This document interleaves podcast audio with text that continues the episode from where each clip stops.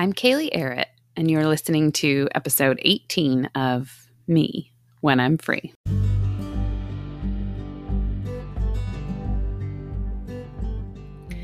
Who is this me when I'm free? And why does it even matter?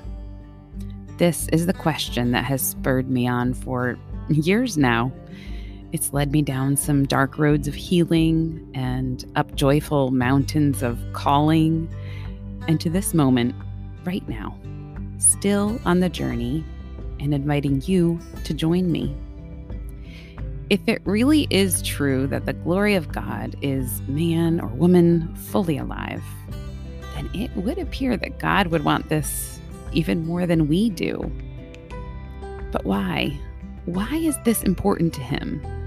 Doesn't he have more important things to attend to than whether or not we know ourselves and what we have to bring to the world? These are some of the questions I want us to explore together each week through a simple story, a few moments of reflection, and space to pray. Join me, friend.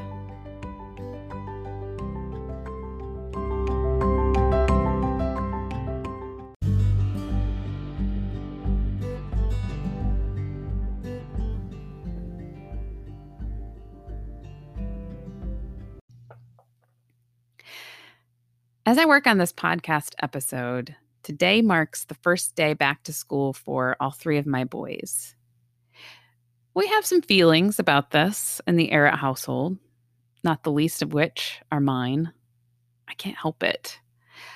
I've begun the backwards countdown of last first days, and I'm convinced that the numbers just don't add up. My annual first day of school pumpkin chip cookie baking is a tradition that reminds me of home. The story goes that this was the only recipe that my mom knew how to make when she married my dad. And here I am, over 50 years later, making them for my boys in an effort to remind them of home and familiarity and comfort after a day of unknowns and learning curves. One of my sons gave me clear directions on his pumpkin chip cookie expectations this week, lest I forget. I smiled and assured him that this tradition was not a hardship for me. There shall be cookies, my dear. As their aroma fills the house today, smelling of comfort, I realize pumpkin chip cookies have become a lifeline to me. They provide sacred rhythms that make space to sustain me in the midst of my own unknowns and learning curves and big feelings. Their sweet goodness tethers me to familiarity and reminds me that all shall be well. In the midst of podcast prep and cookie baking and posting first day of school pictures on social media, I make space to select the worship songs that I will be leading our congregation in this week. At first, I feel resistant to this undertaking. There is so much else to be done today. My lack of enthusiasm for the task at hand stirs up other questions. I begin to wonder does it all really matter? We sing these songs week after week after week, but are they changing us?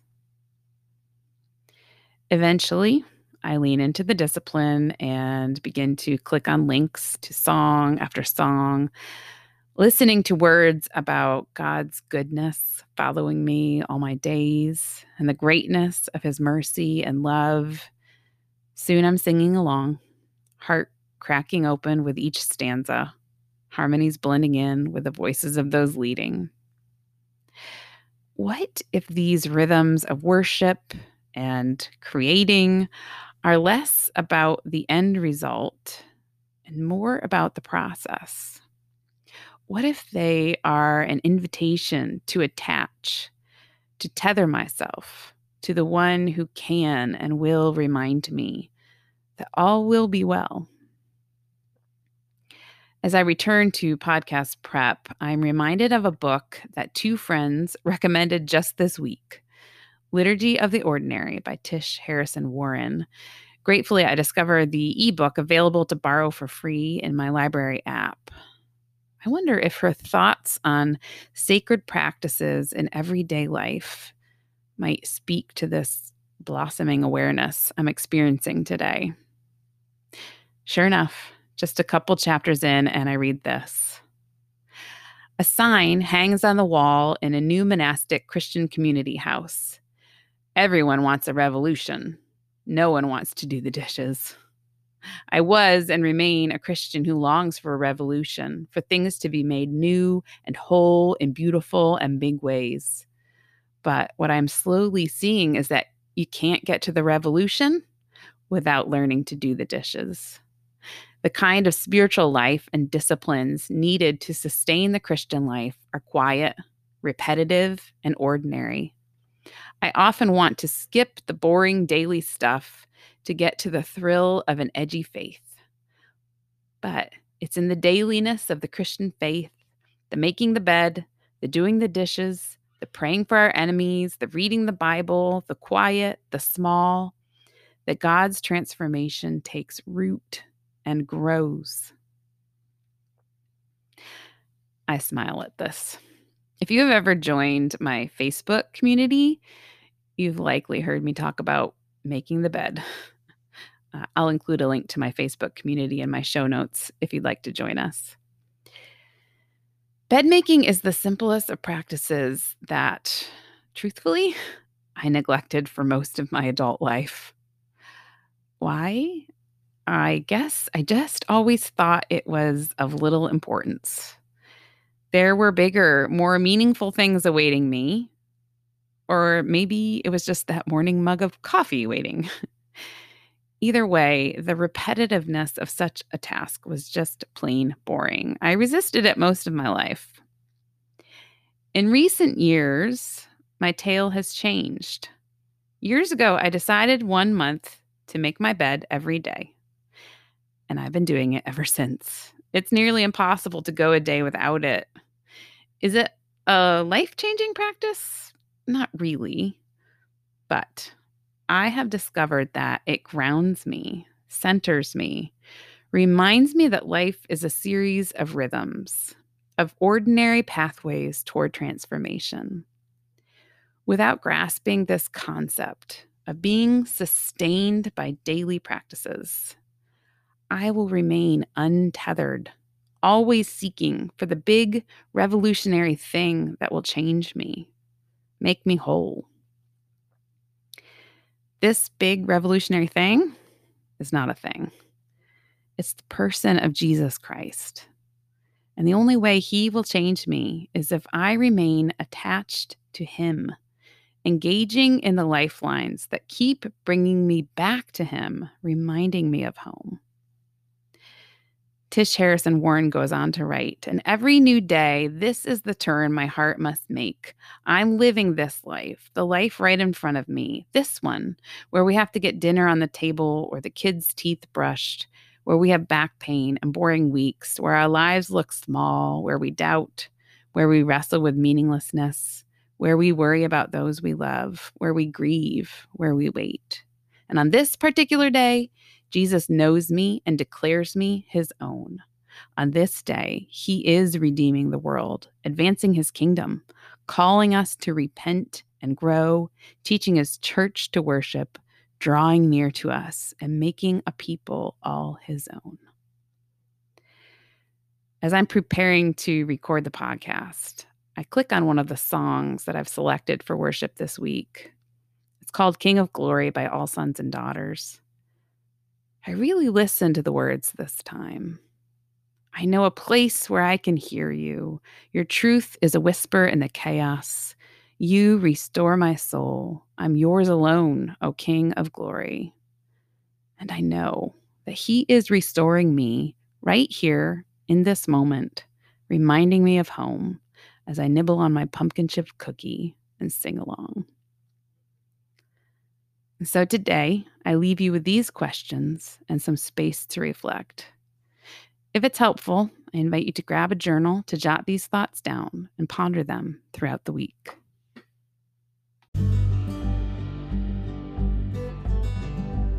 Question one Consider with me this idea of rhythms that tether us to Jesus.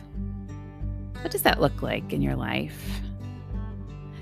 Possible you are participating in more rhythms than you realize and simply need to take note and name them as such. Or maybe it would be helpful to ask Jesus if there is a new rhythm he is inviting you to engage with. And question two What would it be like to imagine Jesus with you today as you do the dishes, make the bed, read the Bible, drive to work?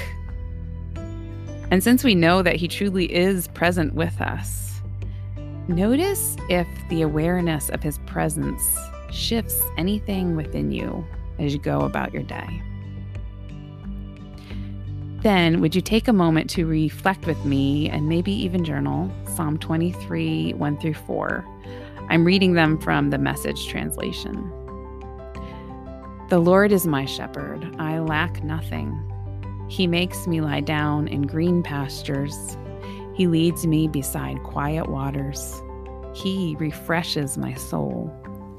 He guides me along the right paths for his name's sake. Even though I walk through the darkest valley, I will fear no evil, for you are with me. Your rod and your staff, they comfort me. Let's pray. Dear Jesus, your presence is a gift. We don't want to miss it as we go about our everyday lives. Would you help us to pay attention? And would you give us an imagination for the kinds of rhythms that will keep us centered, tethered to you? It's in your strong name we pray. Amen.